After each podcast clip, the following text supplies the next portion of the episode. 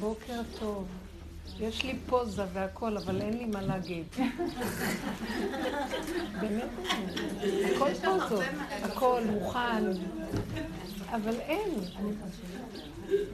תדעו לכם שכל הגאולה הזאת תלויה, באמת, אני לא אומרת את זה, אני רואה את זה כל פעם מחדש. הדרך הזאת היא סוף הדרך, והיא באמת מגיעה לסוף, הדרך שאנחנו עובדים בה. עוד פעם אני אחזור על הכללים. מה התכלית של הדרך? מה התכלית של הדרך? פשוט שבן אדם יפסיק להסתכל על העולם וישתמש בעולם כאמצעי וסיבה, מראה ומקל שמראים לו את עצמו. כשהוא נוגע בעצמו, הוא לא צריך לרוץ לאף מקום. הכל בתוכו. זה סוד הגאולה. האוצר בתוכנו. ואי אפשר להגיע לאוצר הזה רק דרך הכרת הפגם. מה זה הפגם? לא החיובי שלי, החיובי שלי מטיס אותי רחוק, ומאוד קשה לבני אדם בתודעה של החיים פה אה, לוותר על החיובי. כי החיובי הוא באמת לא חיובי. אני אגיד לכם, אדם אכל מעץ הדעת, וברגע, או שאני אגיד לפני, כשאדם הראשון היה בגן עדן, לפני חטא עץ הדעת, היה לו שכל של האור הגנוז, זה לא היה שכל כמו שלנו. כל כולו היה דעת אלוקית. המוח והבשר התאחד איתו ביחד, זה לא היה בשר כמו שלנו, זה היה משהו אסטרלי כזה, הדק ועדין. והוא היה רואה בחושים שלו מקצה העולם ועד קצהו. כל מה שהיה בא לקראתו, הוא ישר ידע למה הוא בא לקראתו לקבל תיקון. הבריאה לא הייתה מושלמת, עם כל זה שהשם ברא אותה, הוא ברא את האדם להשלים אותה על ידו. כאילו הוא בורא לנו נתונים ואומר, אתה אבל תעשה את הגמר, את המכה בפטיש של הדבר, ועליך זה ייקרא. נתתי לך אפשרות שאתה תקרא בורא, מה אני בורא, אף אתה בורא, אתה תיקרא הבורא. אז הוא השאיר את הכל אה, חסר במשהו. ואז הנבראים והיצורים היו באים לאדם הראשון, ואיך הוא היה מתקן אותם? הוא היה רואה אותם מכף רגל עד ראש, הוא היה יודע בשנייה, האסימון נופל, הוא יודע הכל. האור הזה, זה אור שרואים בו מקצה ועד קצה. יש ידיעה ברורה שהשכינה מתהלכת איתנו בכל דבר. מה זה השכינה? זה אור אלוקי, אין כל חי.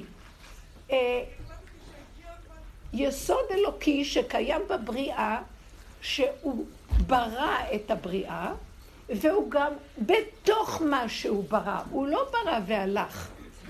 הוא ברא, עכשיו, זה אותו השם שאמר, והאמירה שלו שנשארה בדבר שנברא, השם בתוך האמירה. אז החלק של השם שבתוך האמירה זה השם, אבל בתוך האמירה, בתוך הבריאה, בתוך המציאות, ומלא כל העולם כבודו. יש גם חלק שגם נמצא מעבר, אנחנו לא יודעים מהו, תמיר ונעלם. אבל זה אותו דבר, השם אחד ושמו אחד. בא עץ הדת והפריד.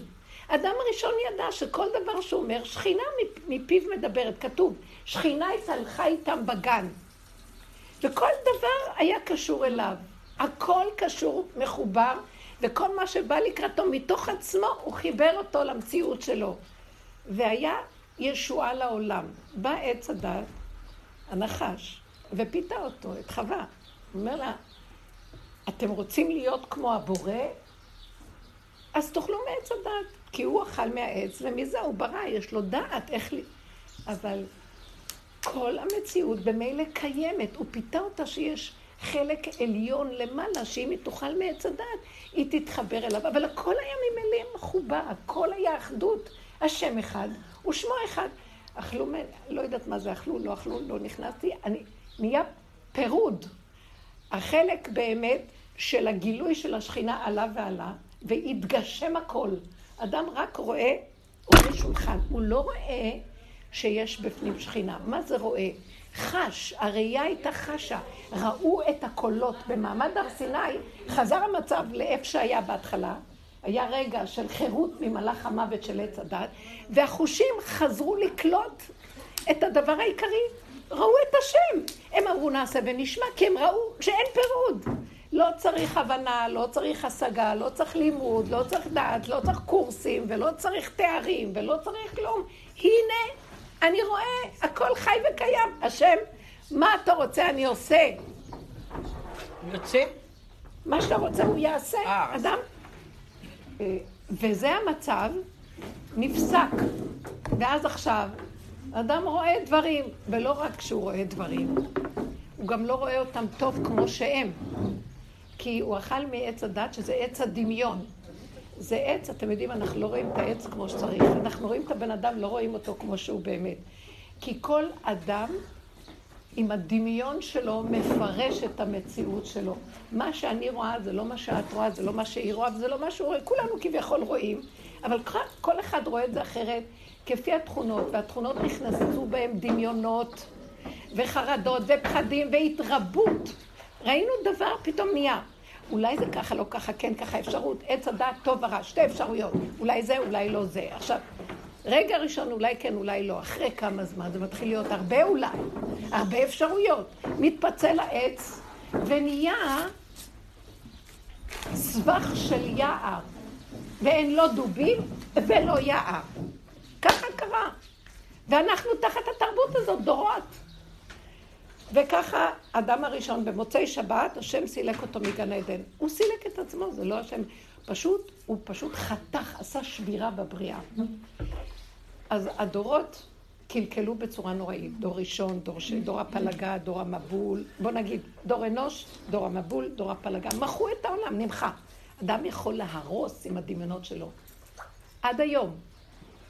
אבל בזכות שקיבלנו את התורה באלף השלישי, ירד אור לעולם. בהתחלה השם במעמד הר סיני הוריד את האור הגנוז מחדש, וחוץ מעשרת הדיברות לא היינו צריכים לקבל שום דבר. עשרת הדיברות נקיים בחושים של הבן אדם. הבשר יודע מה צריך לעשות.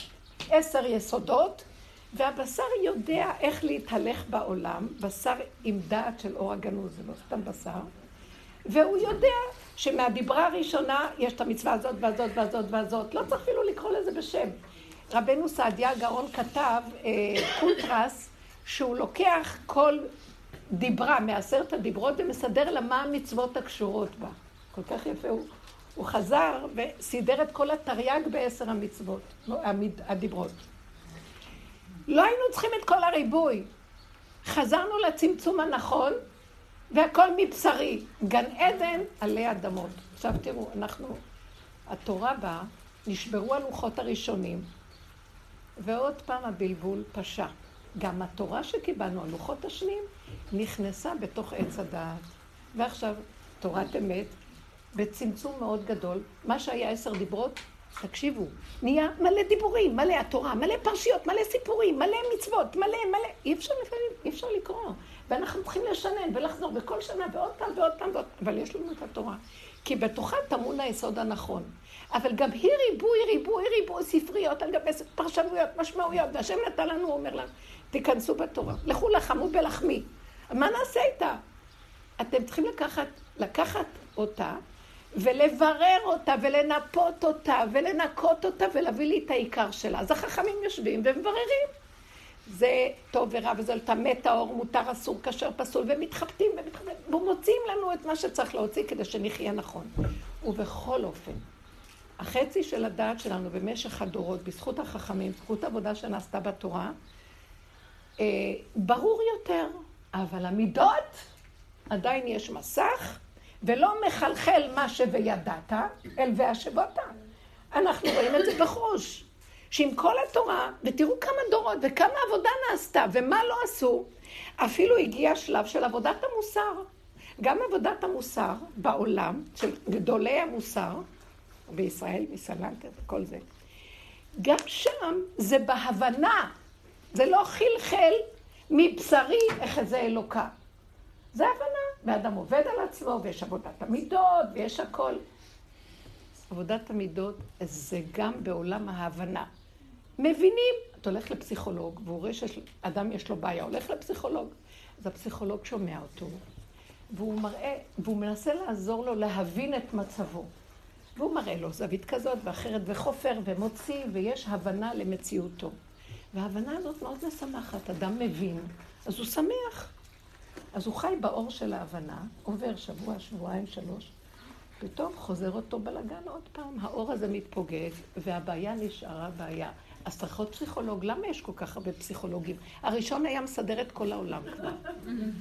ולמה יש כל כך הרבה מטפלים? ולמה יש כל כך הרבה שיטות מלשון שטות? כי בעצמם אה, צריכים טיפול. כי הם נוברים בדעת, במחלקה שנקראת הבנה. בין ההבנה וגם החכמים שיושבים ומבינים, הם יכולים להשיג רוח הקודש. אבל זה בא מכיוון ההבנה, תבינו, ממידת הבינה. אבל חסר גאולה. מזמן היו צריכים להיגאל, כל כך הרבה תורה, כל כך הרבה ספריות, ספרים נכתבים, וגדולי ישראל, מדהימים, אין עליהם בעולם. אבל הם עד המותניים, שמעתם? תבואנה אנשים והם ירדו למטה, עד הביוב והג'ורה של כל אחד ואחד. זאת אומרת, הפג, הפגם, הכרת השלילה, כי עץ הדעת מתוקן בדעת שלו, אבל במידות שלו הוא לא מתוקן. איך נתקן את המידות האלה? קודם כל נכיר שמה שאנחנו סוברים שאנחנו מסודרים ויש לנו, אין לנו. זה הבנה וזה דמיון. דמיון. ואדם מאוד קשה לו לאבד את ההבנה הזאת, כי הוא נשאר כמו, איך אמר דוד המלך, בהמות הייתי עמך. מי מוכן להיכנס לחוויה הזאת? לא מבין, לא יודע. כל מה שאני עושה לא הולך לי, לא הולך לי. השם אוהב מאוד את הבני אדם, והוא אומר להם, בלי להיכנס לעומק זה כמו תהליך לידה. יש הריון. והעובר בפנים, ויש תהליך ועוד תהליך, יש תהליך, כולנו יודעים על העובר והכל. תהליך הלידה זה משהו אחר לגמרי. מסגר הפתוח, נפתח הסתום, מתהפך הבלן, הכל מתהפך ובוקה ומבולקה. אין, דעתה נטרפת עליה, זה נקרא, אין דעת. אין ידיעה. לא יודע כלום. כל מה שידעו וכל הקורסים וכל הנשימות, מאוד יפה, זה נחמד. אבל יש רגעים שהדעת נטרפת ולא יעזור כלום.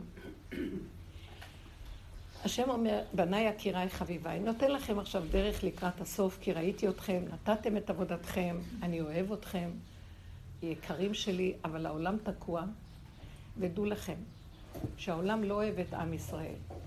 למה יש אנטישמיות ושנאה בגויים? כי הגויים מצפים שעם ישראל יגאל אותם, והם שונאים את זה שעם ישראל לא תרפס את המקום שלו כדי לפתוח את הפתח כדי שתהיה גאולה, כי זה תלוי בישראל. והגברים תקועים. כי ככה סתומים, את מתכוונת. שקט. סליחה. אני לא, בא, אני לא נגד. בתפקיד שלהם הם יכולים עד החזה, עד פה. זה, הם מפחדים, רגליה יורדות מוות, זה נקרא. יש להם פחד לאבד את הדמיון, את השליטה של הדעת. קשה מאוד. זה, אני לא, אני בכלל לא באה ב... זה ככה זה בנוי. על כן השם פיצל את האיש והאישה, בשביל התיקון הסופית, כי בהתחלה, האדם הראשון היה אחד עם עצמו, לא היה צריך אישה ולא כלום.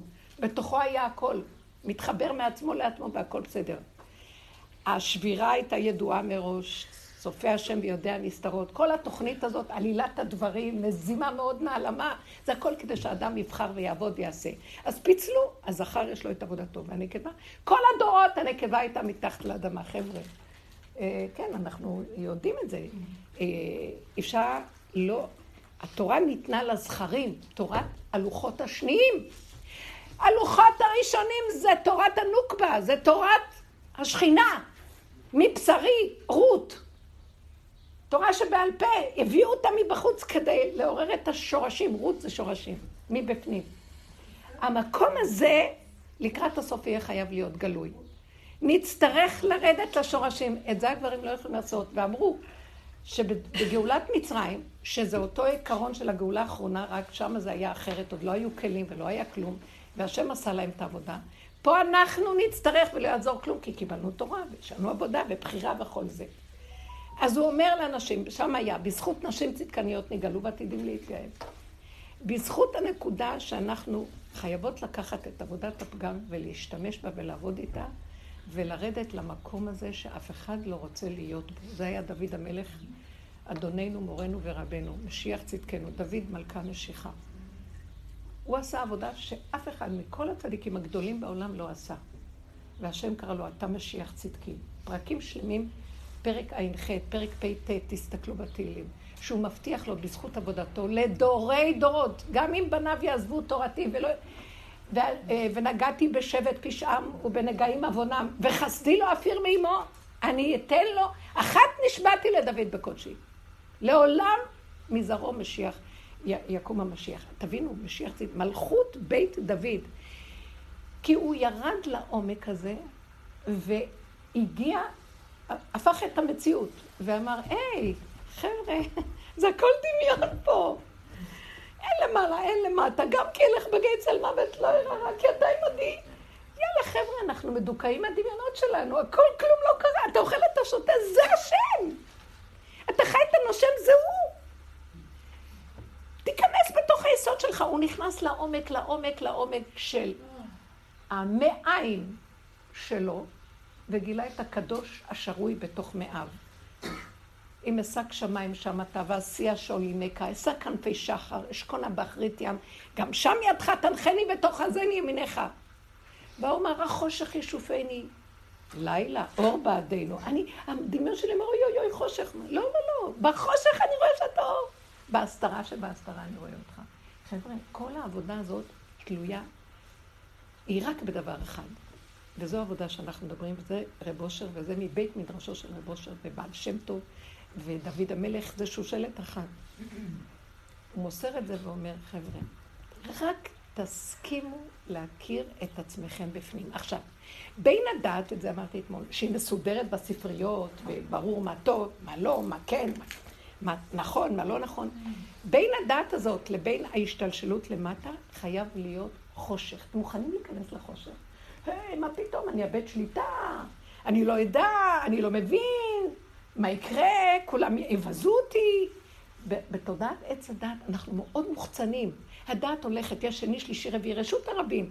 וכל היום אני מושפע מזה ומזה, וכל היום אני נושא את עיניי להוא ולא, וקנאת איש מרעהו, ותחרות, וכבוד, ומה לא, וגנבת דת איומה, אבל uh, ככה אנחנו חיים.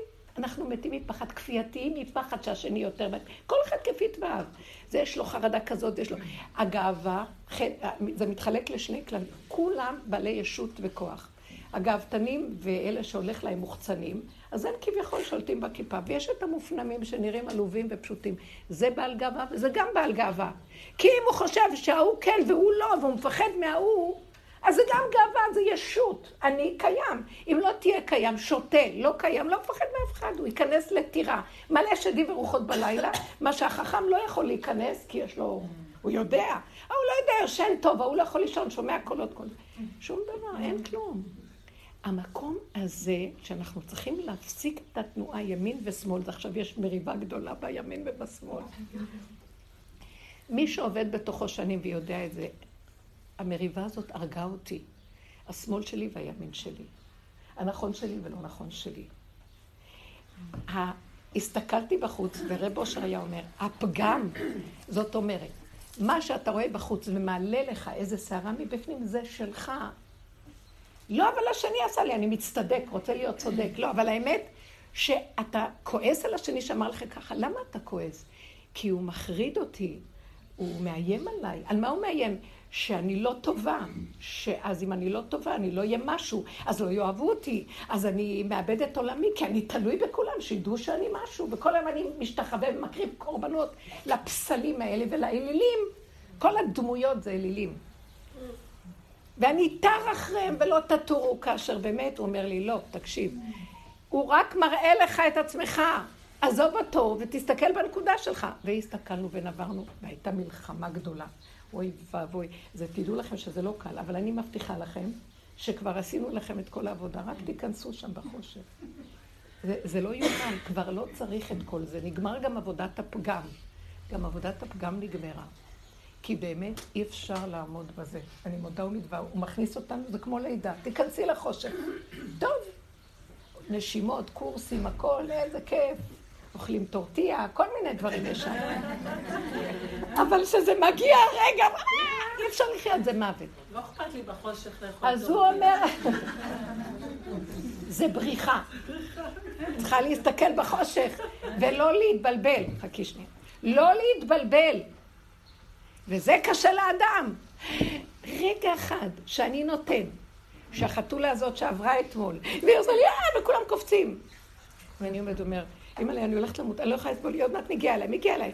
אה, ההוא הרגיז אותי, בעלי אומר איזה מילה, אני הולכת להתפוצץ. בעלך רק מראה לך את מציאותך, צריכים לשנן את זה, ולאפק, וללמוד להצטמצם, ולהתאפק, ולהכיר וזה. עד שאנחנו מגיעים למקום של... זה לא אף אחד, ממקום למקום למקום, יש שם עזרה גדולה, ממש יושב שם אור קדוש. אני רוצה לגלות לכם סוד.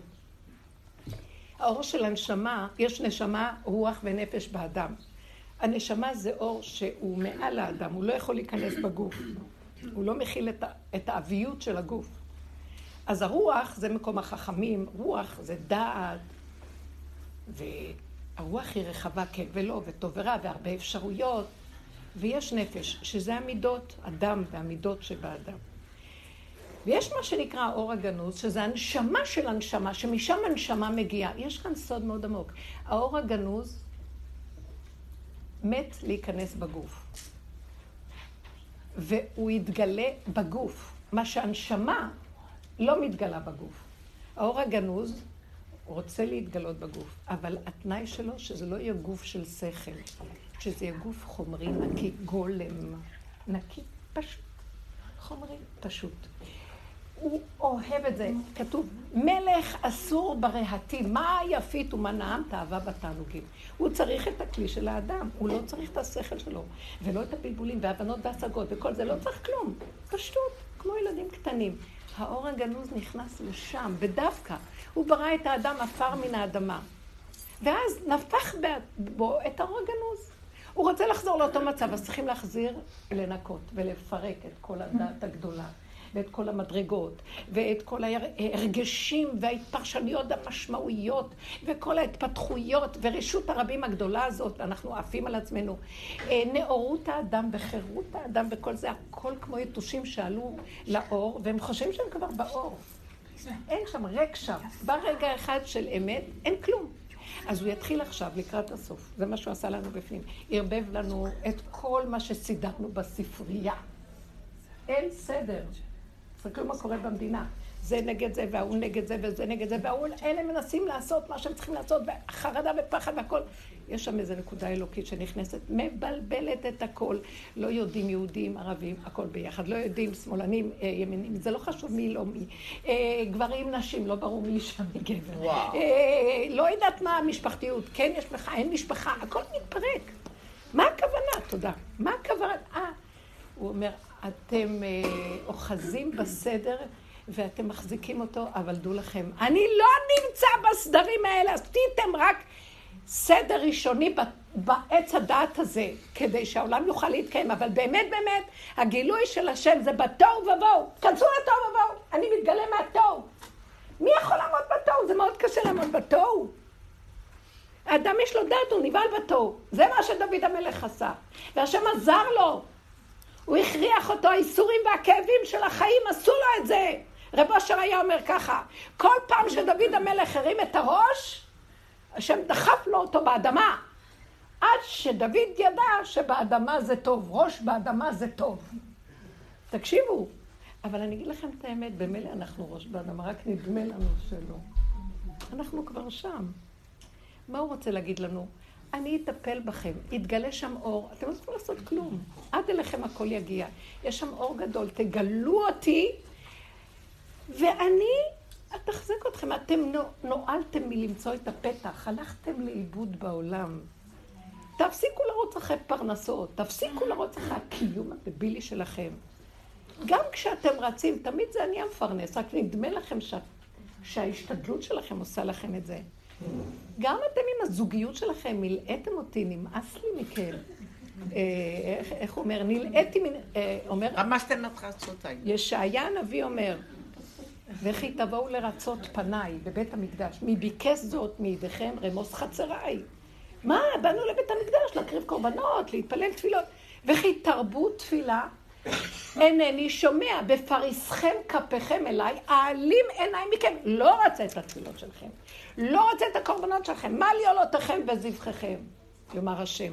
אני לא רוצה את זה, אתם לא מבינים? די, עשיתם תיקונים, הלכתם בחוקים, הגשמתם אותם וסידרתם בעולם, אבל איפה הנשמת כל חי שם? איפה החיים? למה אתם עצבים? למה אתם עם כל התורה הגדולה החרבתם את בית מקדשי? כך כתוב, רב אושר היה אומר את זה הרבה. את הפסוק הזה, כי באש אני הצתתי ובאש אני עתיד לבנותה.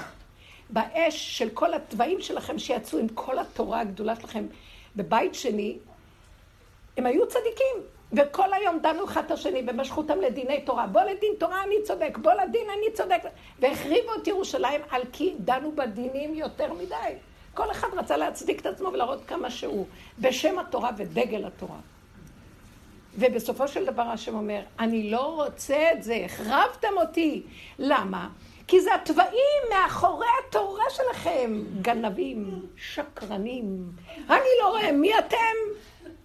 מה אתם מרימים לי את הדגל? הכנסתם צלם בהיכל. ואז נחרבה ירושלים, זוועה. והשם כל לילה בחצות קם ומתאבל, אוי לי שהחרבתי את ביתי, אוי לי שהגליתי את בניי, אוי לבנים שגלו משולחן אביהם. וכל הצדיקים קמים ובוכים. בסוף תבוא איזה אישה ותגיד לו, יאללה, רבאק. יאללה, תפסיק. מה אתה כל כך אה, מתאבל? תן לנו לחיות. אז הוא אומר, ניחמת אותי, רחל אומרת לו, למה אתה כל כך מתאבל? המדרש אומר, אני גם עברתי הרבה צרות. אז די, בוא נחיה, בוא נהנה, בוא נשמח, הקמת אותי.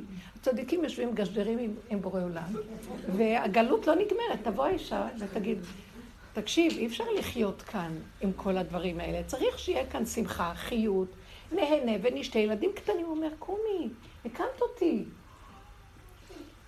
תפסיקי לבכות. מאיך, מנעי אין עינייך מבכי וקולך מדמעה. כי יש שכר לפעולתך. תנו לי את הפעולה שלכם. תסכימו שאתם לא כלום. וזה הדבר הכי קשה לבן אדם. כי אנחנו בתרבות של זכר, גם הנקבות הלכו לאיבוד בזכר, עכשיו יותר זכרים מהגברים. יותר מדי למדנות וידע, וידע, אנחנו איבדנו את עצמנו. בסדר, זה גם היה מקום, והיה אור הלבנה כאור החמה, צריך להחזיר את זה, שגם הבנות מדהימות. איזה נשים יש בדור הזה? אני מעריצה. לא, זה לא יאומן, איזה אור נכנס, ודברים שנשים עושות, ואיזה יפה. איזה כישרון היה בשירה של אתמול, וזה כולן עושות והכל יפה. אבל אנחנו נגנבים ברצון לכבוד, לפרסום. נכון שהכירו אותי, שנפר... שנהיה משהו ש... תפעלו, קיבלתם אור, אבל האור הולך החוצה במקום להיכנס פנימה. תפעלו. מאוד יפה, כינוס כזה והכול, אבל בעצמה לכת, בפנימיות, בלי שנשאיר חותמת. אני, איך קוראים לך? אה, את מפורסמת, כן. צילומים, כל החבר'ה האלה באינטרנט וכל הדברים. חבר'ה, עצנה לכת, פנימה. בשקט אדם עושה עבודה. אחד מכם יניס אלף ושניים רבבה. כתוב, ולקחתי אחד מעיר ושתיים ממשפחה. אחד מזכה את כל העיר, ושתיים את המשפחה. הדרך של רב אושר היא כזאת. אני רוצה להסביר לכם. פעם הייתי בחצר של רב אושר, והיה שם איזה איש שסיפר. שהוא בא לרב אושר, לא, שהגיעו איזה חמש, שש בנות מאמריקה אה, לחצר של רב אושר, רווקות. והן היו באות לשאול אותו שאלות, ומאוד נדלקו על האהבת אמת שהייתה לו לכל מה שזז בעולם. באמת, באמת, מתוך השפלות הזאת. ואז הוא אמר לאחד החברים שם, תשמע, אתה רואה את הבנות האלה, אין להם כאן משפחות, בוא תפתח להם איזה דירה. ושהם יהיו בדירה וימצאו עבודה, ויבואו, אני, אנחנו נדריך אותם וניתן להם אה, תמיכה. אותו אחד אמר, טוב, פתח להם דירה וסידר אותם בעבודות, והם היו באות לרב אושר. אחרי שלושה חודשים הוא בא כולו קורן מאושר. רב אושר, אתה לא מאמין, נהיה לי חמישים בנות, ולקחתי ארבע דירות, ואתה יודע מה הולך פה. וואי, רב אושר החביר וקם, לא, לא, לסגור, לסגור, לא לזה התכוונתי, לסגור, לסגור. מה? למה לא? אנחנו חיים בדור של עץ הדת ריבוי. כמה שיותר, כמה באו להופעה? מי, מי שמע, אה, מי, כל העולם, עכשיו כולם, כמה יש לי בזה שמריצים אותי, כמה, כל אחד עם השטויות. ורב אשר אמר, לא, לא, לא, לא, אנחנו בשיטת הפנצטה. אחד מכם, אני רוצה לעשות אותו שלם. להוריד לו את כל הדת לתוך הבשר.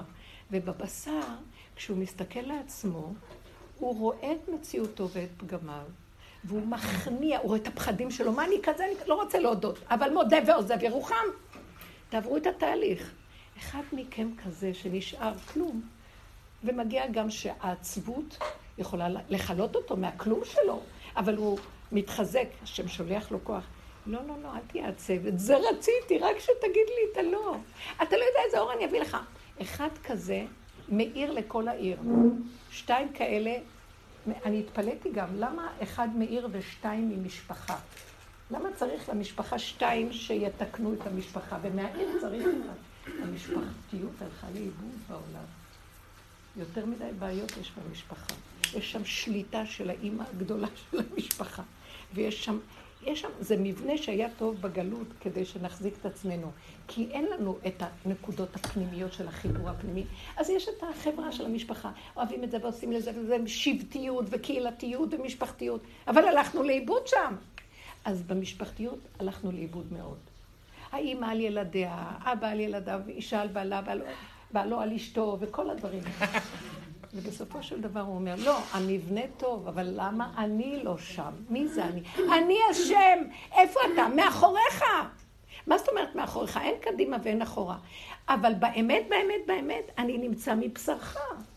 זה ידוע סיפור על האוצר, שאדם רץ לחפש את האוצר באיזה מקום, בסוף מחזירים אותו, והוא מבין שהאוצר הוא בתוכו. אין כבר לרוץ לאף אחד.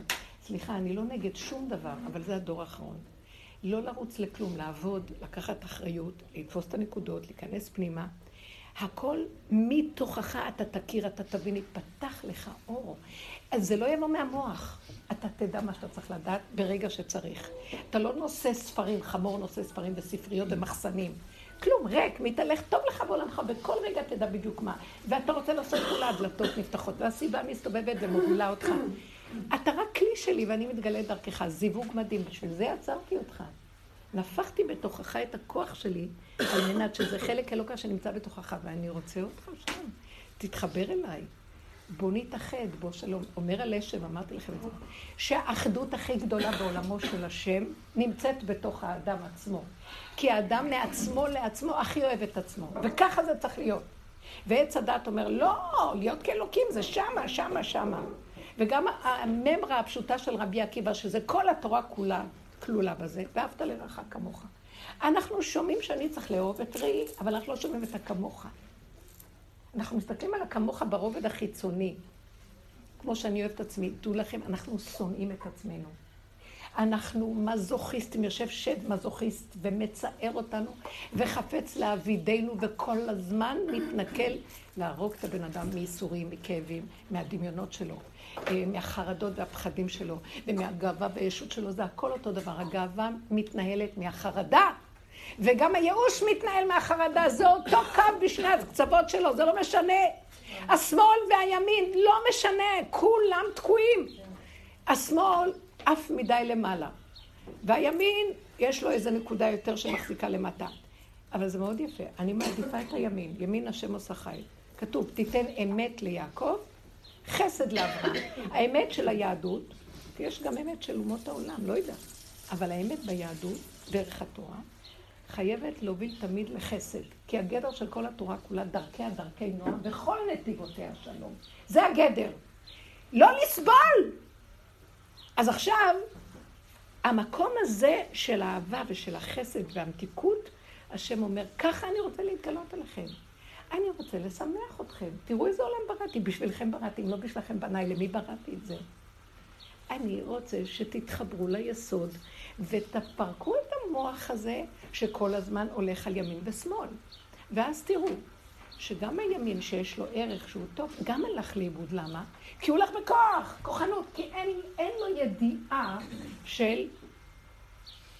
אני, סליחה שאני אומרת את זה, אני מאוד, אני בעד הימין. כי יש באיזשהו מקום משהו שאנחנו הלכנו לאיבוד ואנחנו צריכים להחזיר את השורשים. וזה דרך הימין. אה, תיתן אמת ליעקב, דרך אברהם, חסד לאברהם. אבל בכל אופן חסר שם משהו, אנחנו צריכות, נדרשות היום לעשות עבודה פנימית, לעזור לעולם. אני אגיד לכם את האמת. יושבים בתוך המציאות הזאת ומסתכלים על עצמי ואומרת, כן, גם אני מאוד רוצה את האמת, אבל פתאום יוצא לי איזו ביקורת על מישהי, כי היא לא באמת, אני יודעת שאני הולכת בדין. ואז אני אומרת לעצמי, למה רק מי את בכלל? שאת חושבת, בגלל שיש לך איזו הכרה וידיעה מה זה האמת? את לא עומדת במקום. אם היית במקומה, בשעה הזאת, בנקודה הזאת, עם הכלים שלה, עם התנועה שלה, לא היית גם. אז זה רק ללמד זכות, אבל זה לא ללמד זכות מהמוח. כשאני עומדת בכלום הזה, ואני רואה את עצמי, יש חמלה לא נורמלית שמתגלה מלמטה. זה השם ונתן לך רחמים וריחמך. הוא נותן את הרחמים לרחם על העולם. אמן. הוא אוהב גם את הרשע שהלך לאיבוד. כי הוא רואה את הנקודה האלוקית שבו, אבל התמלא רשעות. אז הוא רוצה שנעזור לו. לא להגיד, זה רשע, זה... יש דרגות שבאמת השם יקום ויעשה את מחיית עמלק. כמו שאנחנו עכשיו קרוב מאוד מאוד נכנסנו לאדר, וזה הזמן של מחיית עמלק. כל העבודה שהאדם עושה, פרשת כי תצא, אנחנו מוחים את העמלק, על ידי זה שרואים את עצמנו ומוחים ונוחים. יש נקודה פנימית שלא נוכל למחות אותה אנחנו. השם ימחה. אבל לנו יש גם, עשינו הרבה עבודות. ההתמעטות וההסתכלות, קודם כל הבירור של הדעת. ולסור מרע ועשות טוב. אחר כך לקחת את הטוב ולפרק אותו ולראות שהטוב שלי זה דמיון אחד גדול. ואני בעצמי נשארתי פגומה עם כל הדמיונות של הטוב שלי. ואז לרדת למטה ולהכיר את הנקודה ולסבול, זה לא פשוט, כי אדם נחרב לו התדמית החיובית, הדמיונית שלו. זה מאוד לא קל. אבל בסופו של דבר, השם איתו. יש נשים איתי כבר עשרים ומשהו שנה. תגידו, מה גורם לכן להמשיך לבוא, אני שואלת. השכינה בתוכנו, איתנו בעבודה, אל תפחדו, השכינה מלווה אותנו. כי השכינה רוצה לקום, והיא אומרת, כן, בואו, בואו, אני רואה אתכם, אני איתכם, אל תפחדו. וזה מה שנכון שאנחנו רואים, יש לנו הרבה כאבים, אבל מצד אחר, הכאבים האלה זה לא כמו כאבים שאין להם תכלית.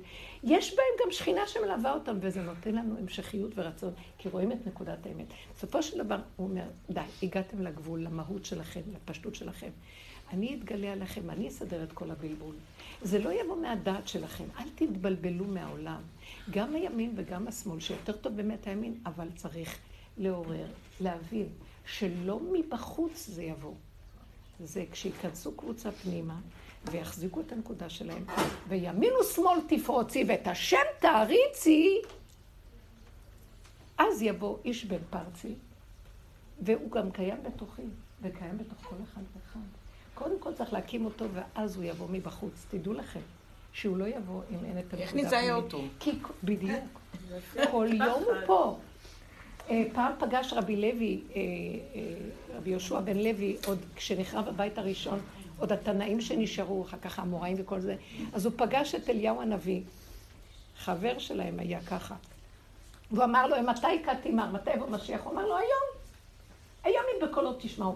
כל רגע הוא פה, אל תחשבו, הוא נמצא איתכם כל הזמן, יושב בפתחה של רומי, בפתח של הפגם הכי גדול, תחנה מרכזית של העולם, ושמה מחכה לכם.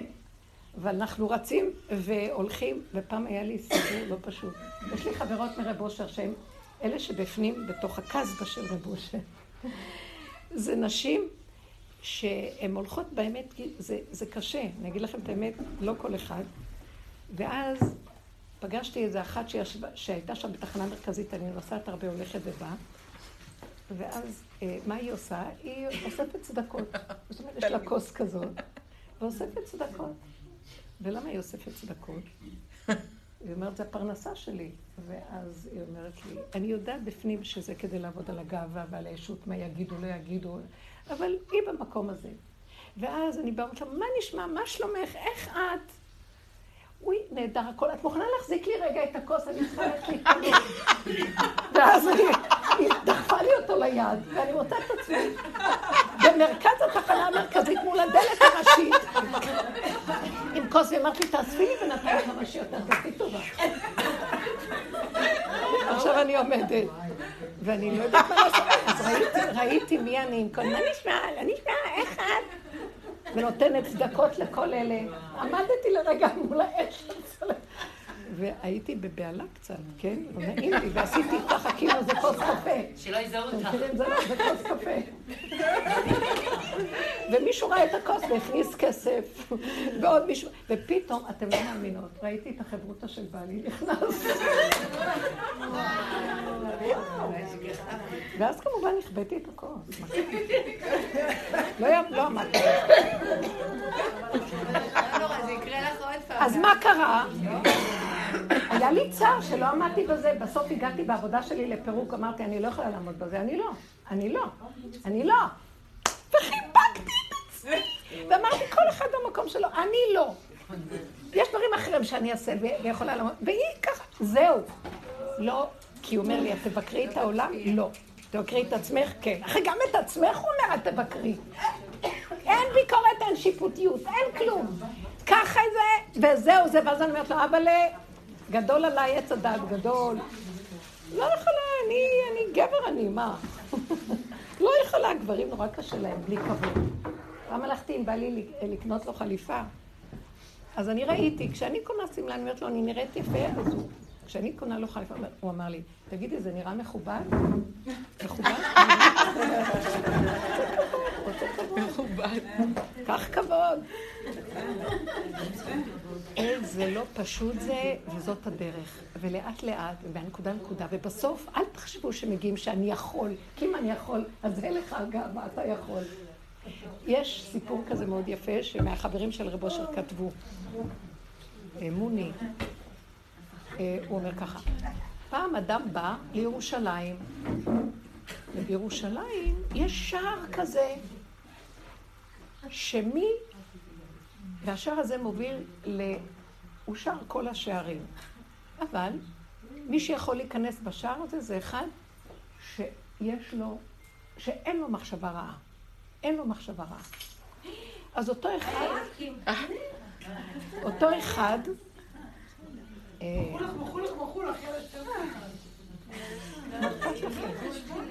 החתולות של ים המלח הן שונות. ואז אה, הוא עומד ליד השער, והוא מנקה את המוח, מנקה את המוח. הוא מנקה, הוא מנקה, אבל הוא לא ייקח לי את ההצגה, כן? הוא מאיים עליי. נראית מכובדת, יותר... הנה, הוא בא אלייך, הוא יפצה אותך. הוא רוצה לקחת לך את הכיסא. לא נורא, מה?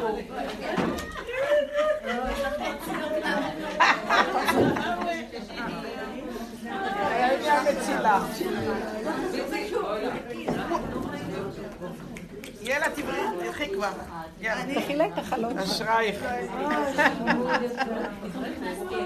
אוי, אוי, אוי.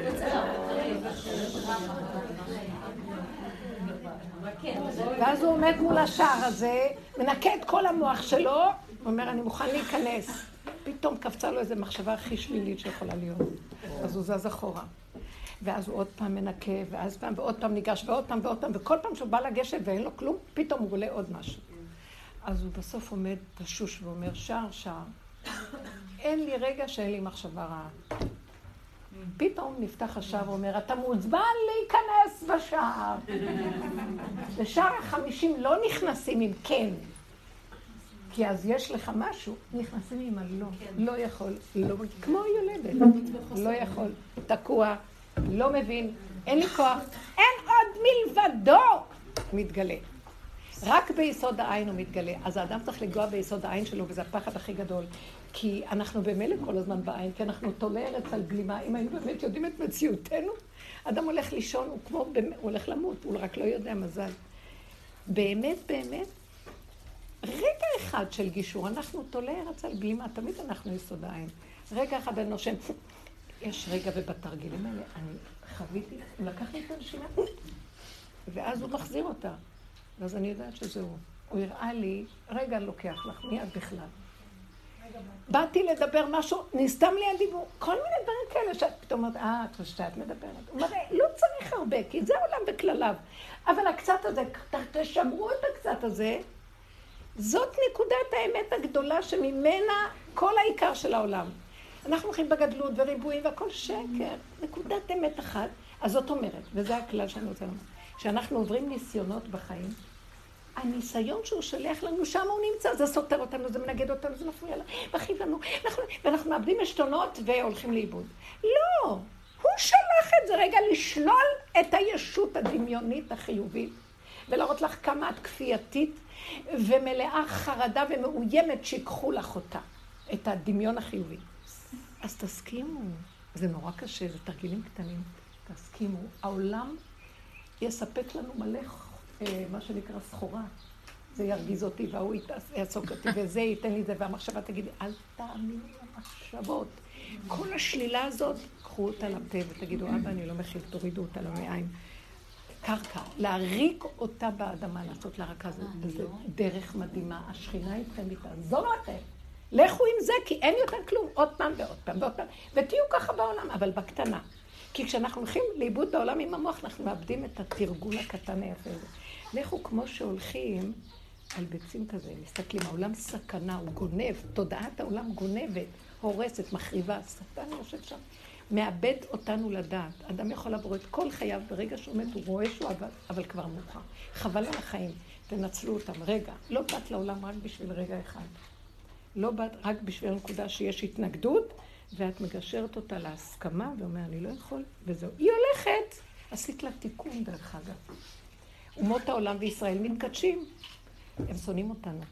הם אומרים, אנחנו באים להרגיז אתכם כדי שרגע תתאפקו ותודו שאתם לא יכולים לנו. זו קליפה גדולה מדי. ואז אנחנו מתמתקים ונהיים שייכים לכם, ואנחנו נוהים אחריכם, תגלו אותנו. ואנחנו רבים איתם, בוכים מהם, שונאים אותם, כועסים עליהם. מה אתה רוצה לאף אחד? הבעל מרגיז אותך, הילדים מעצבנים. השם שלח את הילד, השם שלח אותו להגיד כך וכך. הכל זה שליחות כדי שנעצור רגע. תראו כמה קשה הרגע הזה. אז כל הגדלות שלנו בשמיים, במדרגות שלנו, וזה רגע אחד אדם לא עומד ברגע הזה. שצריך... אתם יודעים מה זה העבודה הזאת? זה אדם של אמת. והאדם הזה שהוא עובד ככה, הוא מתהלך, אל תחשבו, אה, אז אני יודע להתאפק. יש לו שפלות נוראית מבפנים. כי הוא רואה את הכלום שלו באמת. ומתגלים שם רחמים, השם מתגלה בעין שלו, וממלא אותו ברחמים, והעולם מתחיל להתגאל דרכו. איך? הוא הולך ריק בעולמו. ופתאום השם מראה לו איזה בן אדם, והבן אדם שואל אותו שאלה, ואז מוציא לך איזה מילה מהפה, שהמילה הזאת גאלה את השני, ואתה לא יודע. הוא אומר, אתם הכלים שלי, אני דרככם עובד. אחד מכם יניס אלף ושתיים רגע. אחד מעיר ושתיים ממשפחה. אני לא צריך הרבה פנצטה. כל אחד זה עולם ומלואו. תהיו בייחוד הזה. מספיק להתבלבל מהריבון של העולם. מספיק לשים את המוח ול... וכל אחד, שימו לב, יש לנו חלישות. ההיא הצליחה, זה הולך לו, זה התפרסם, זה מרוויח, זה... אומר, אני מפרנס אתכם. לא באתם לפה לעשות פרנסות, באתם לתת לי את הנקודה הקטנה, ואני אפרנס אתכם. הלכתם לאיבוד בגדלות של המוח. הלכתם לאיבוד שאני אני סוחבת עוסק, אני, אני, מי אני, מי יכול כאן משהו? כולם תקועים, כולם חלושס, חלשים, אין לאף אחד כוח כבר להחזיק מעמד בכלום. ועוד מרימים איזה ראש, מה, תורידו, אין כלום. אם אנחנו נהיה באיכות הפנימית הזאת, נפסיק לשים עיניים על הבעל, על הילדים, על כלום. אנחנו נגועים מאוד מאוד, ואין מה לעשות, זה דורות, נגועים בילדים, נגועים בזה, לפחות לראות את הנגיעות. ולא להצדיק אותה ולכעוס על השני, אלא לעצור ולהתאפק ולמסור דיבור, תדברו, תדברו, האמנתי כי אדבר, האמת, האמונה, דברו, דברו, דברו את הכאבים, דברו, לא יודע, איך זה פסיכולוגים, אף אחד לא יסדר לנו, גם לא רבנים. אנחנו נשים. שהגברים ילכו לרבן יגידו לנו פסק. גם לא צריך, אתם מבשרכם תדענה מה לעשות. עוברים חוויות מדהימות, הבנות מספרות, ממש שכינה. לא פעם ולא פעמיים ולא שלוש. אז אני בש... עשיתי איזה משהו שקשור להלכות שבת, והבן שלי בא ואומר לי, אמא, אבל זה לא ככה. ואז הסתכלתי עליו ואמרתי לו, אבל עשיתי את זה. אז הוא אומר לי, אבל זה לא טוב מה שעשית. אמרתי לו, אם עשיתי זה הכל טוב. שמעתם? ואני יודעת שזה בסדר, אני יודעת. ואז הוא לא, לא, זה היה לו תשובה משונה. ואז אמרתי לו, אתה יודע מה, אתה הולך לתפילה עכשיו, ואמר הדאתרא, עמוד של השכונה, אתה מתפלל בבית כנסת, לך, תשאל. תשאל אותו מה עשיתי. לא אכפת לי. הוא חזר, הוא אמר, אמא, הוא אמר שמה שעשית זה נכון. כאילו רציתי להגיד לו, אתה? אמרתי, זה היה רק רגע, כל רגע אני יכולה לפשל. אז אמרתי לו, אבא, אל תעזוב אותי, ככה אני רוצה שתהיה איתי. אה, אה, איך דוד המלך אומר, בעצתך תנחני, אחר כבוד תיקחני, אחזת בימיני, לא יודעת מה בעצת... מי לי בשמיים בארץ? לא חפצתי. בשמיים? מלאכים? לא רוצה אותם, אני רוצה אתה בתוכי, תלך איתי. גם כי אלך בגיא צל מוות, לא ירא רע כי אתה עמדי, אני רק רוצה לחיות איתך. אתה בנשימה שלי, אתה במציאות שלי. תחיה אותי, אבל תפתח לי את החושים כל היום, אני אומרת לו, אנחנו מתים, לא רואים. פתח את החושים שמבשרנו נראה, נחזור ללוחות הראשונים. נחזור להקים את רות, שזה אם המלכות, שזה השורש של התורה שנמצאת בתוכנו, שהיא נכתבה והלכה לאיבוד. אה, רבי יהודה הנשיא כתב אותה בשביל הגלות, שיהיו ספרים וגמרות והכול, אבל באמת, באמת, באמת, כל העולם זועק צמצום, הפנמה, ריכוזיות. אין, כמו שהשם אומר, אין עוד מלבדי, גם האדם צריך להגיד, אין עוד מלבדי, לא שלי, של האגו, של יש השם שנמצא בתוך האדם. עכשיו, זה לא אומר, עכשיו אז מה, אז אני אחיה בעולמי לבדי לעצמי? אחדות שלי מעצמי לעצמי הכי גדולה? הוא אומר ככה, טיפשים. זה מה שהיה בגן עדן. האדם היה אחוז לפני החטא בעצמו, ומעצמו השם חיבר אותו לכל העולם. הוא לא צריך לרוץ לעשות חיבורים וכל מיני שטיקים וטריקים איך להתחבר באינטרסים וכל מיני חנפנות וכל מיני ריצויים ופיוסים. שקר! כמה אנחנו משקרים לעצמנו? תרדו פנימה ותהיו שמחים עם עצמכם. אני רואה שדרך זה המשפחה מתקנת. הבית מתקן, הזוגיות מתקנת. אני אומרת לכם, זה לא יאומן. תעמדי על הציר שלך, וכל הסובב, נקבה תסובב. כל הצירים מסתדרים מהציר שלך. כי אישה היא קרקע עולם והכל לפי הקרקע. קרקע ישרה, הכל הולך ישר. איבדנו את זה, ואנחנו חייבים לחזור לזה, וכפרה כל מה שקורה מסביב. זה רק להסעיר אותנו ולבלבל אותנו, והשד הזה לא ינוח ולא ישקול. אבל הוא רק שד, אין לו כלום. אם את חזקה עם הנקודה שלך ואומרת לו כלום. יש מקומות שהוא כל כך מבלבל. אז אני אומרת, הוא אומר לי, אה, מי את בכלל, ומה יקרה לך, ואת כבר לא בעניינים, את לא יודעת, אין לך עולם הבא, אין לך כלום. בסוף אני אומרת לו, אז לא צריך, לא צריך. תן לי רגע אחד בעולם הזה, נכון? שווה לי, לא רוצה שום דבר, קח את הכל. או, הוא המום, מה זאת אומרת, את מוותרת? כי הוא חושב שאני אריב איתו, לך, לך אין עולם הבא, אתה שלך. אין, הכל בסדר. כלום. אני לא רוצה גם עולם הבא, לא רוצה כלום. רגע, בעולם הזה זה עולם הבא. תדעו לכם, שאמר רבי בונה מפשיסחה, שמיים שמיים להשם, והארץ נתן לבני אדם לעשות ממנה שמיים. פה, רבו שלו אומר, אוי למה בסדו, כאן זה עולם הבא. תורידו אותו לפה, די ללכת לשמיים ולרחף, ולא בשמיים היא, כתוב לנו הפסוק בספר, אה, בפרשת אה, ניצבים, לא בשמיים היא ולא מעבר להם, לא בעץ החוקה. כי המצווה הזו שאשר מצווה אתכם בפיך ובלבבך לעשותו. זה נהיה, זה נהיה. אתה עושה תוך כדי דיבור. מה הוא בורא, אף אתה בורא. מה אכפת לכם?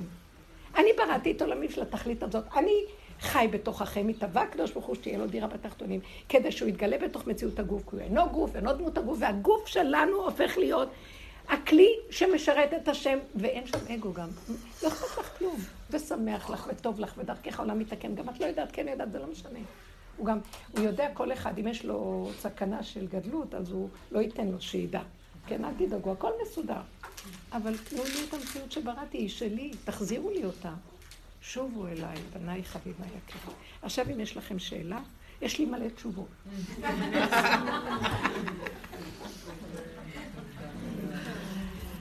כן. את כמה פעמים, את המילה תסכימו. תסכימו, אמרת. תסכימו. וזה באמת הנקודה בניסיון חיים שלי הכי קשה. להסכים לקבל את הפגם שלי. אני יכולה לעמוד לפני המראה ורק לראות אה, כל מיני דברים שזה הכל שקר. זאת אומרת, איך אני יודעת שאני משקר? שאני ממשיך לדבר על השני. גם. אין שני, זה לשון הרע, אסור, אין לי קשר אליו, מה לי ידידי בביתי? מה שאני גיליתי, אני, הדרך נראית לי נקייה, ברורה, מוארת. השאלה היא איך מיישמים ומגיעים להסכמה הזו. וכמו שאת יודעת, אני כבר שייכת לקבוצה של 14 נשים, כולל אותי. לא חשוב עכשיו, תשאלי שאלה ולא סיפור. השאלה היא, האם יש איזה כלי איזה אמצעי שלא ייתן לי לשקר לעצמי.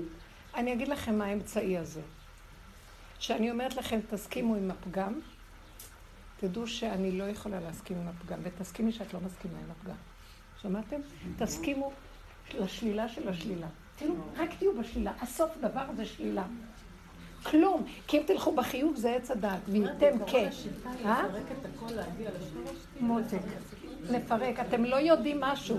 הפירוק הזה הוא במחשבה, הוא רגע במציאות, בהכרה שלך. זה מזיז את כל העולמות, ומתגלה השם ואומר, זה מה שרציתי, יום הכיפורים, אנחנו רק שוללים ושוללים ושוללים ושוללים ושוללים. חז"ל כתבו לנו את כל השלילות האפשרויות, אבל אנחנו אומרים אותם. לא, אנחנו לא חיים שזה באמת ככה. דעו לכם, אם נביא את זה, ואנחנו יוצאים אחרי יום הכיפורים באמת עם הערה. הערה, יש אור. אבל אם אנחנו נחיה ככה כל הזמן, ובאמת ביני לביני בקטנה ומבשרי, אז זה עד הבשר ודם, וזה לא מתפוגג, זה מתחיל לעשות רושם. כלומר, בעיקר של הנקודה, את רוצה כאילו איזה טריק שאני אתן לך, איזה כולנו רוצים, טריק בדרך שזה ילך לי. ואני אומרת לכם, לא ילך לכם. לא ילך לכם. עכשיו בעבודה לא להיות מאוימים על הלא. יצא לך הצעקות על הילד אחר שאומרת, מה את צועקת עליו? אבל זה הנקודה שלך. כולם רצים לחנך. אל תחנכי את הילד, תחנכי את עצמך. רש"י אומר, מה חנוכת הבית? אז הוא כותב שם שהחניכה הנכונה ביותר זה שהאדם נכנס מתוך נקודתו לחנוך, לא שהוא חונך בחוץ. זה הנקודה הפנימית הראשונה. מהנקודה הזאת, במילא הכל מסביב מסתדר. תתאמצו על הנקודה. מה שאני עכשיו מציעה זה קיבוץ גלויות. בואו נקבץ את הגלויות. לפני ביאת משיח יש קיבוץ גלויות. שלושה דברים משיח עושה. מקבץ את הגלויות, בונה את בית הבחירה, ומקים את מלכות בית דוד. מחיית עמלק, סליחה. עושה מחיית עמלק, מקבץ את הגלויות ובונה את בית הבחירה. עכשיו, בית הבחירה יקום לפני שיתגלה משיח, בסוף שלו. כי כתוב, אה, ענבים ענבים, שמשיח עולה על גב בית המקדש, והוא מקבץ את כולם ואומר להם, ענבים ענבים הגיע זמן גאולתכם. זאת אומרת שבית המקדש כבר יהיה בנוי. כי הוא עולה על גג בית המקדש ואומר ענבים ענבים. הוא עושה דברים, עכשיו, אנחנו לא יודעים מי הוא, אבל האור הזה, שימו לב, בעבודה שלנו ראיתי, הדבר הראשון שצריך להכיר את הפגם זה נקרא עמלק. והפגם הוא לא באמת קיים. מה זה הפגם? זה השכל של עץ הדת, שזה דמיון, התלבש לי על התוואים שלי ושודד אותי. יש אדם יסוד, נולד ביסוד האש, אחד נולד ביסוד המים. אדם ביסוד האש, אז הוא כל הזמן, הוא יכול לכעוס, הוא יכול לריב ולהתווכח. ואחד נולד במזל המים, שזה יסוד רגש, ואחד נולד ביסוד האדמה, כל אחד זה משהו. עכשיו, המוח הזה מתלבש על הטבע ושודד אותו, ואדם יכול לרצוח. השם לא ברא אותו שירצח. עץ הדת גורם רציחה. יש בנות שלא החזירו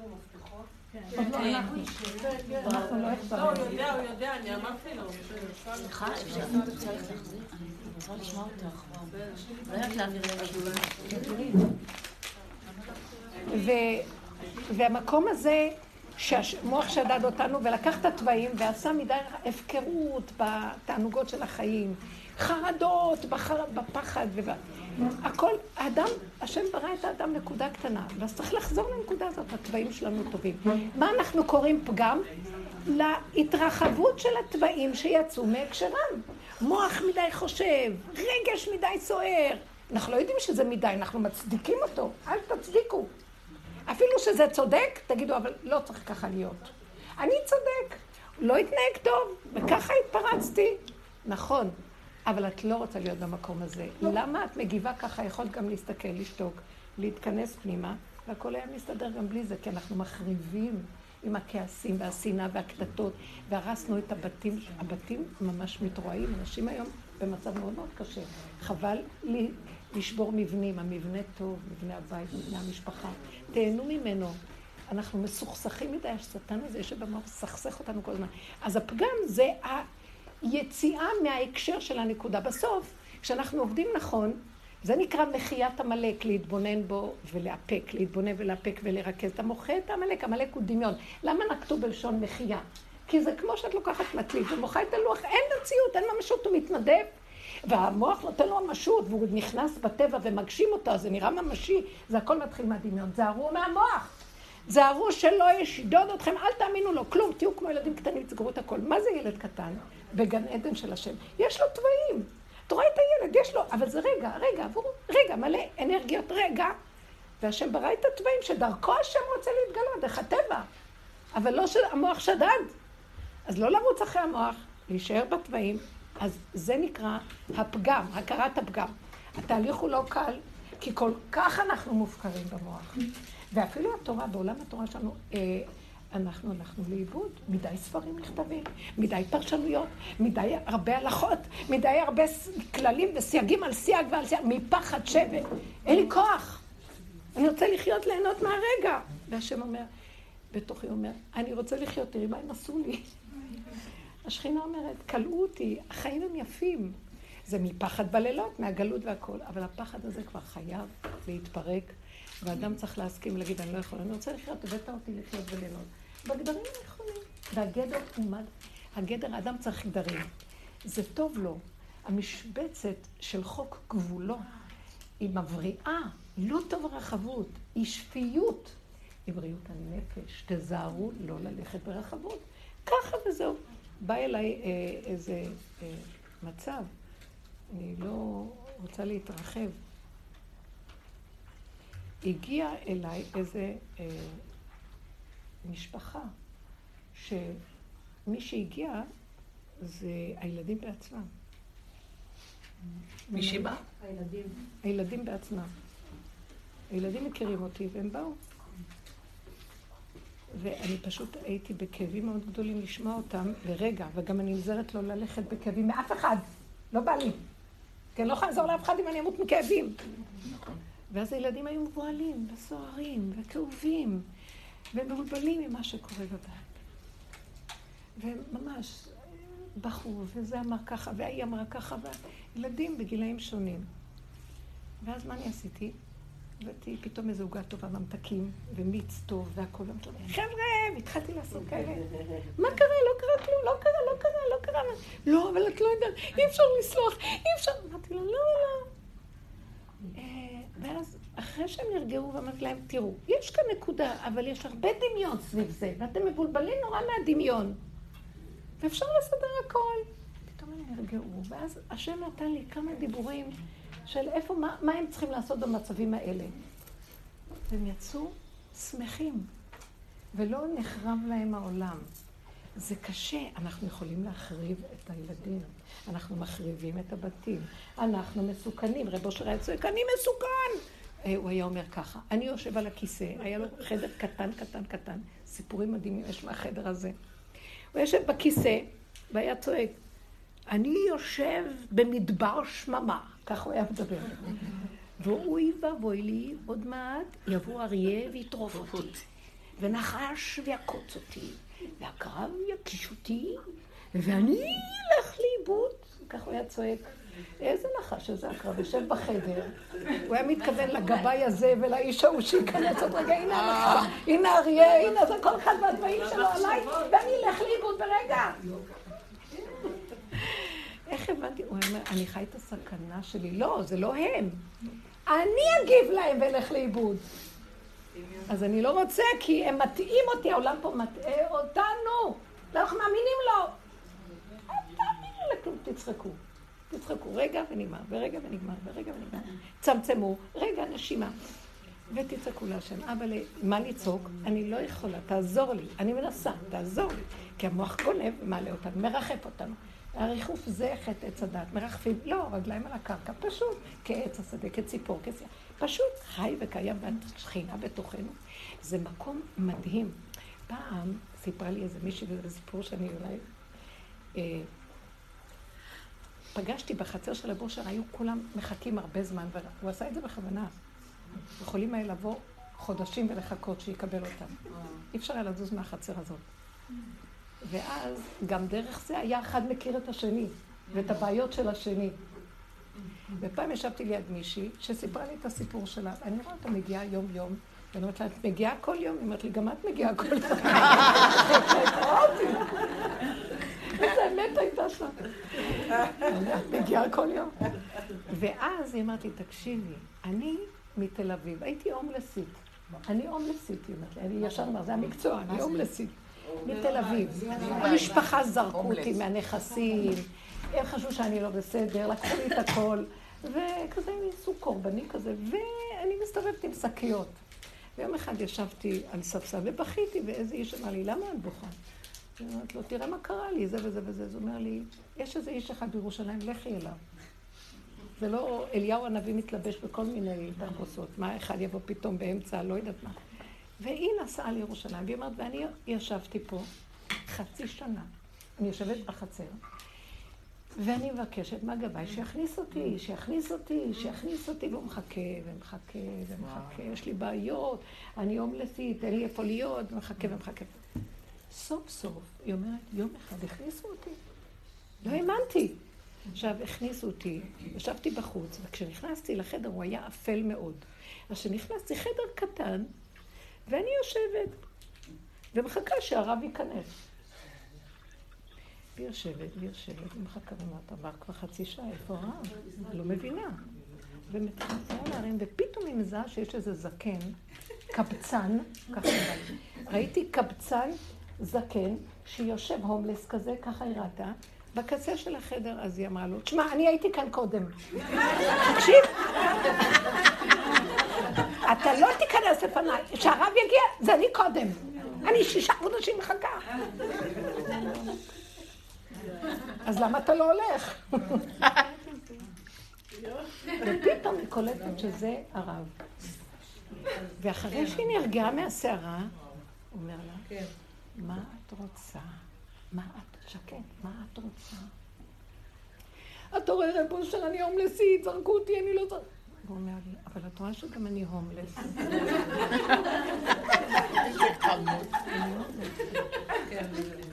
חושבת שיש לי בית? ואז הוא התחיל לומר, את רואה? אמרתי להם שישימו לי את הכיור בחדר שם, מצפצפים עליי, הם שמו אותי. בכלל לא רואים אותי במילימטר. מה שאני אגיד להם הם לא עושים. אין לי בית, זה לא שלי כאן כלום. כלום לא שלי. את ואני אותו דבר. ופתאום הוא נתן לה כזאת תחושה שהיא עוד יותר טוב ממנו. שמעתם? היא יצאה משם. אז הוא אמר לה, אל תדאגי. תראי שהשם איתך, הוא לא יעזוב אותך.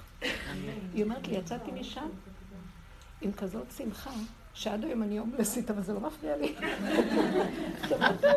איזה תיקונים הוא יעשה לבני אדם? כי הוא ראה שיש איזה משהו.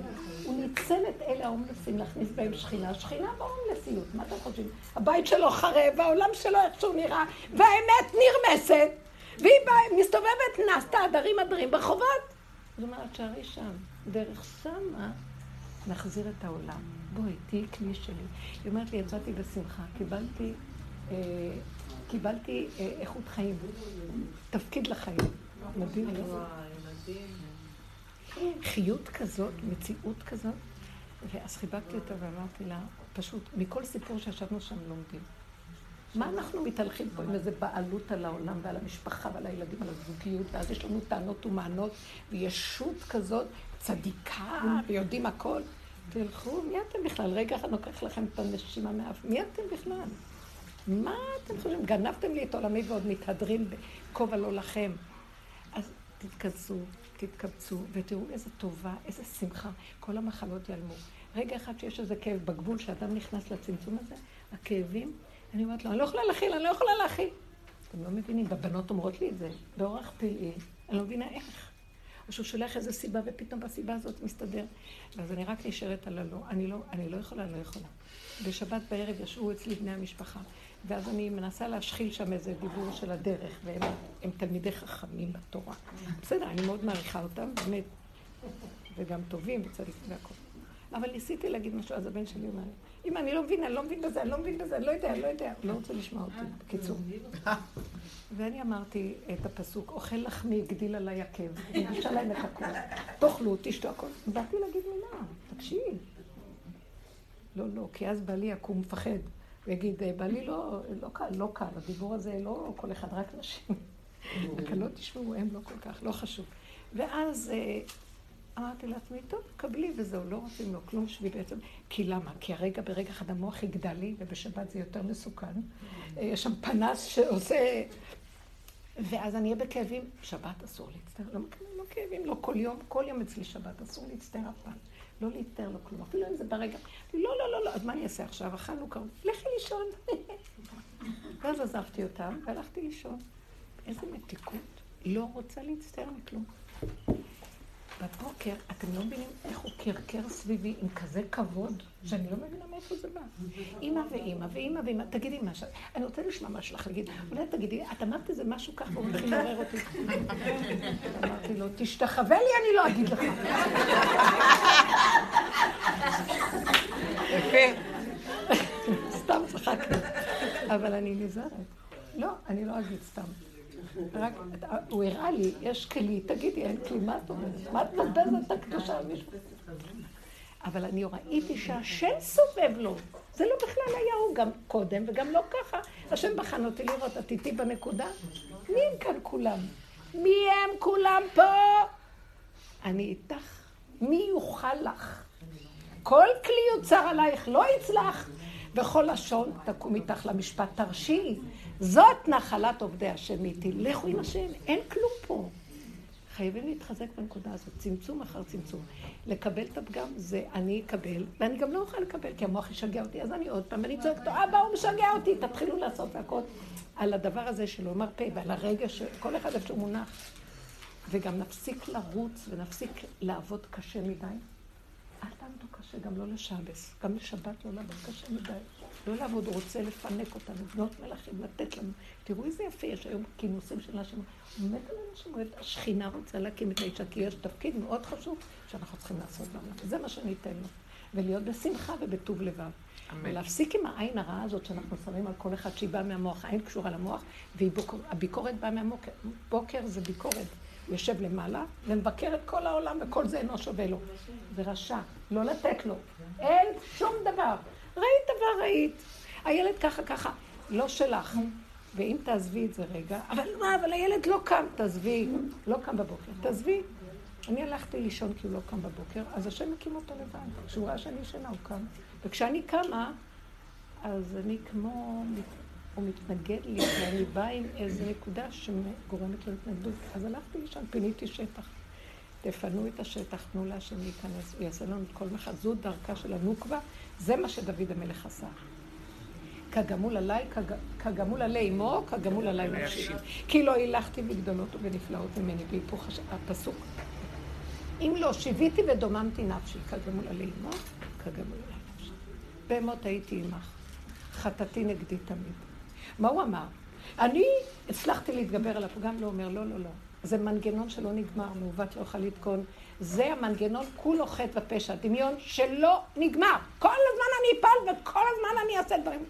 אני מתרחק מזה, כי אני רק שמה ראש בעולם כביכול ברשות הרבים והתרבות שלהם והפסיכולוגיה שלהם, ישר אני אחטא. לא, לא, לא, לא, השם תחזיק אותי, אני איתך. בעצתך תנחני אחר כבוד תיקחני, מי לי בשמיים, אני לא אתן. מלאכים לא יעזרו לנו, נגמר כבר המלאכים. הבן אדם הוא במדרגה הרבה יותר גבוהה מהמלאכים. ומה נקרא אדם, רב אושר אמר? אדם הוא בהמה תושיע. בתהילים יש את הפסוק הזה, אלו בני אדם שהם, חז"ל אמרו, אלו בני אדם שהם ערומים בדעת ומשימים עצמם כבהמה. זה לא שאנחנו מאבדים את השכל, אין דבר כזה. אבל השכל הזה הוא לא מחסן, הוא מגיע מהבשר והוא חי שנושא את עצמו. ברגע שאת צריכה אותו, הוא ישלח לך. איזה שכל הוא ישלח לך. את ההרגש הנצרך, פתאום את אוהבת. אני לא רוצה כל היום ללכת ולאהוב את כולם. פתאום הוא ישלח לי משהו לאהוב את הבן אדם לידי. הכל מדויק, בלי מותרות ובלי אה, סחיבות ובלי כלום. ממש, משהו אמיתי, קטן ופשוט. וזה הצמצום שאנחנו צריכים להגיע אליו, וזה הגאולה, וזה היסוד שממנו הכל יקום. שמה זאת התורה. אדם כי ימות באוהל. אם נמית את הרשע של המוח, ניגע בנקודת האמת, ושכינה תקום, ועוז וחדה במקומו, ומצבים מאוד מאוד חזקים. תודה, אה, אמן. אה, נכון, כתבתי פי חדר צריך בעשר דקות הקרובות. כן. הוא ביקש עכשיו. תודה. רק שנייה, רק שנייה.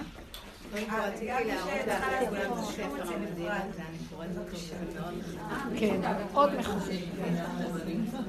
טוב, תגידי מה את צריכה כי הם קמים. אני רק רוצה, רק רגע, אני רוצה רגע להגיד רק, אה, סליחה, אני חושבת מירי, במיקרופון. איך הם מירב? רק אני רוצה להקריא לכם את ה... לא, לא צריך. לא חייב. כתבתי, אה, עכשיו אנחנו בגבול, מה שכתבתי לכם בחוברת, השם חנן אותי לכתוב, זה לא ממני, זה הגבוליות. גם כתבתי כמה חברותות שרב אושר מדבר מהסיבה. תדעו לכם, כשאנחנו הולכים בגבול ובצמצום ולא עם המוח, מתגלה מערכת של חוכמה מדהימה של סיבות ממסובב הסיבות, ודרכם השם מתגלה, דרך הסיבות שלו. וזה שם המהות של האדם. על מנת להכיר סיבות צריך להוריד את המוח, כי אי אפשר להכיר סיבות אם המוח מקשקש. אז כתבתי חיבוק עם המהות. בגבול האדם, שם סוף דבר. סוף הצער ודמיון שנגמר. והיכן שנושמים, זה כל העיקר. שלווה ופשטות והרבה רגיעות. שמחה קיומית ומתחדשת שם חיות. והסיבה מובילה ופועלת ברכות. מובילה אותנו לעידן של אמת ומהות. והכל קרוב אליך מאוד. אין לברוח, אין לאן לברוח, אלא רק להיות. עץ שתול בשדה של עצמו, שכבודו בגבולו, ולעולם לא לבדו. וכאשר, כי כאשר מאוחד עם מהותו, הוא מחבק את עצמו, הרי הוא מתוכו מחובר עם קונו, ואוהב עולמו, ומכיר בערכו, לשמר קיומו, שלא ישתעבד לעולם שבחוץ, ולאף מקום לא ייבהל לרוץ, רק מייקר את הזכות לנשום בגופו, ומשמעריך את עצמו ועומד על המשמר שלא ינזק ולא יתייסר, שלא יכאב ולא יחסר. משם גאולתו ותתחיל צמיחתו. ויהיה לעץ החיים שתול על פלגי מים חיים, ונותן פריו בעיתו, ושכינה עמו, והלכה כמותו. וכל אשר עושה מצליח. תודה רבה לכם.